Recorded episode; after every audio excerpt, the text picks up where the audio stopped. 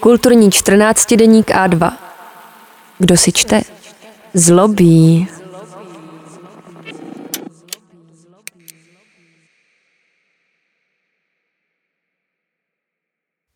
Ondřej Macl, třídní sraz po 30 letech.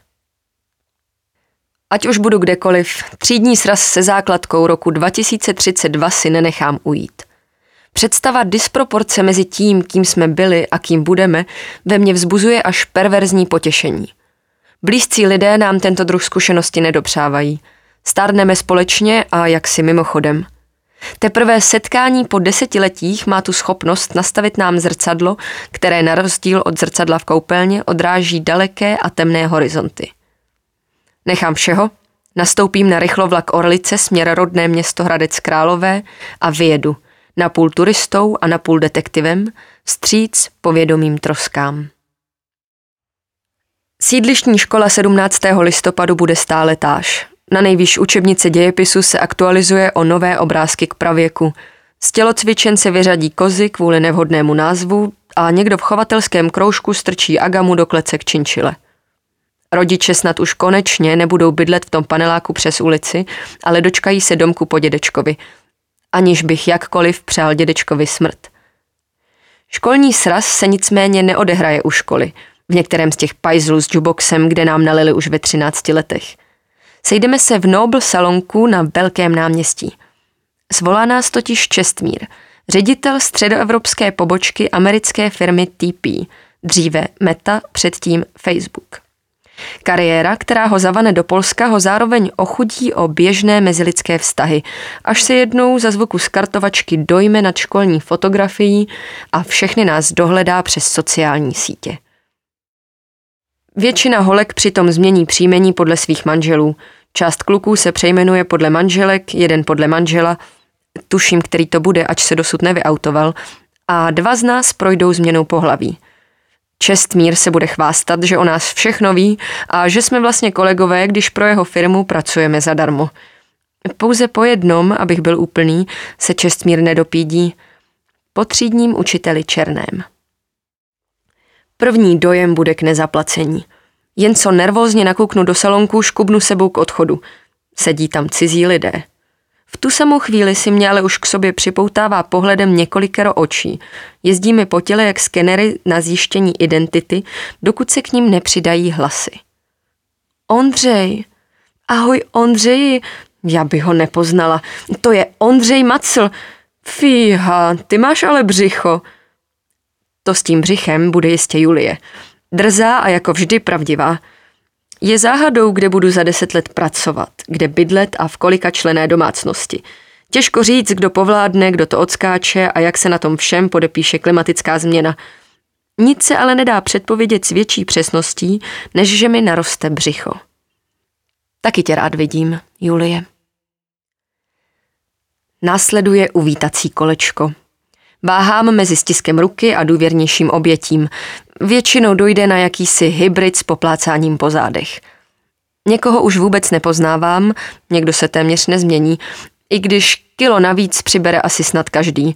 A kdo ne, na něm se čas podepíše zřetelnou vrázkou, šedinami nebo vznikající lisinkou. Tělesný úpadek zastíráme leskem potomků a kariér. Bordelář Jachim prodává robotické vysavače. Počet dětí dvě. Kristýna učí stejně jako její máma hru na housle. Počet dětí jedno. Též budoucí houslistka. Pihatý Pepek to dotáhne na lokálního ginekologa. Na počet dětí se ho prý ptát nemáme. Ulisně se zahyhňá a mužské pacienty, že posílá na vyšetření k ornitologům. Julie rezolutně prohlásí, že k němu by teda nikdy nešla, čím se živí ona není jasné, ale objezdila svět – v sociální pracovnici Gábině vyvoláme vzpomínku na bolestivý porod plodu, který nepřežil.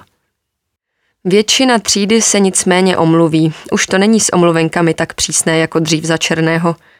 Bude chybět podivín, do kterého jsme se naváželi, dnes špičkový vědec s platem v dolarech. V čem přesně špičkový, tomu nerozumíme. Ani drsňák Lojza nedojde. Pro jeho konspirační příspěvky a fotky se zbraněmi si ho většina z nás zablokovala. Někdo ho snad zahlédl na ještěrce v makru jako skladníka. Nedorazí bohužel ani Veronika. ta, kterou jsem kdysi na lyžáku tolik miloval. A z podobného strachu, jako když jsem před ní tajil první city, si upřu otázku, kde je její konec. Ať mi aspoň něco v tom nesmlouvavém proudu času zůstane nezměněné. Verčina paměť. Prostor, kde jsem stále bez břicha? Borce posílám na vyšetření k ornitologům. Už jsem to jednou říkal? Kecáte. Čauky, jsem Bára. Naše pohledy se upnou k cizí bytosti. Byla jsem s váma jen v devítce a už nám přátelsky potřásá rukou. Jaká Bára? Objedná si drink, Chvilku trvá, než se dobereme k pointě, že souběžně ve vedlejším salonku probíhá slučák úplně jiné školy. Nepatříš do našich vzpomínek. Buď s Bohem, Báro. Pamatujete, jak jsme byli bez báry na lyžáku v Krkonoších? Čestmír nastoluje téma jistě hlavně z toho důvodu, aby nám připomněl, jak kdysi zvítězil v běžkařském závodu. Černý mu večer v chatě zavěsil na krk zlatou, tedy kokosovou fidorku.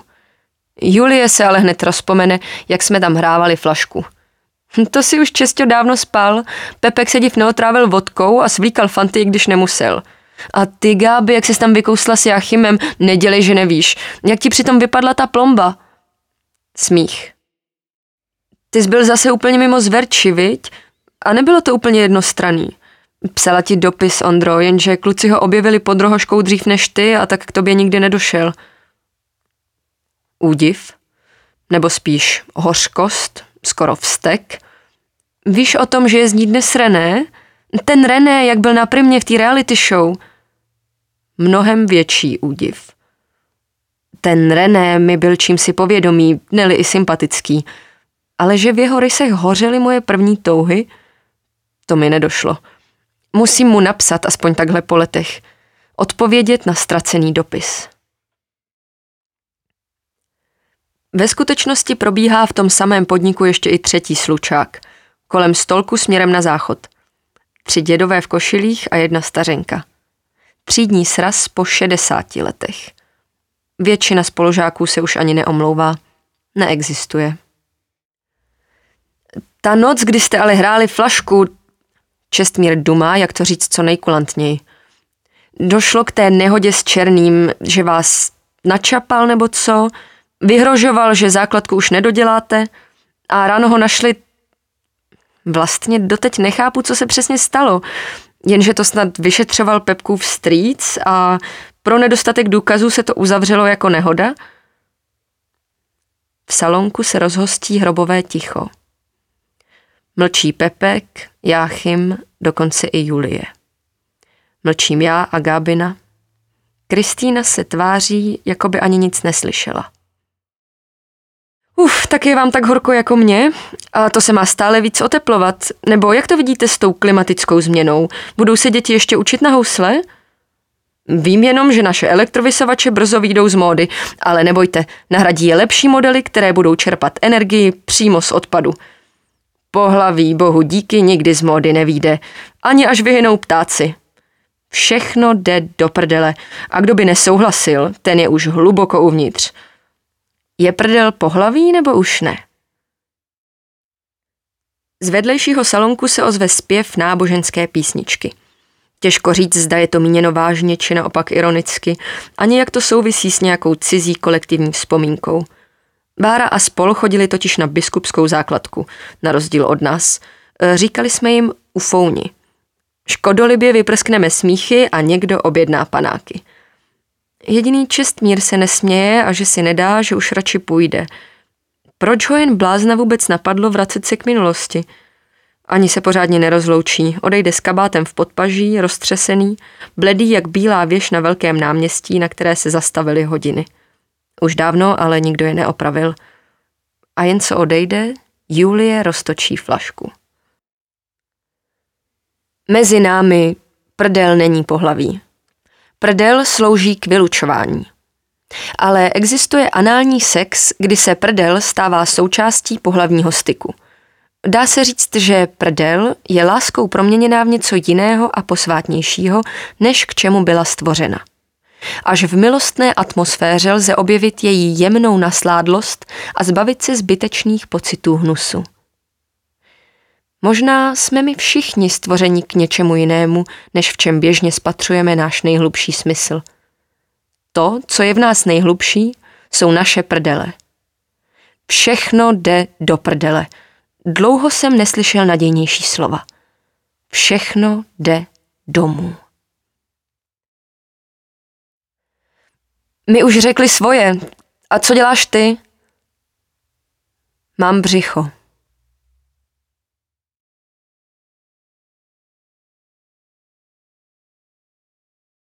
Tento text byl původně psán na zadání Goethe institutu Jak vidíte svět za deset let. Pro žánr povídky a nedostatek vize byl odmítnut.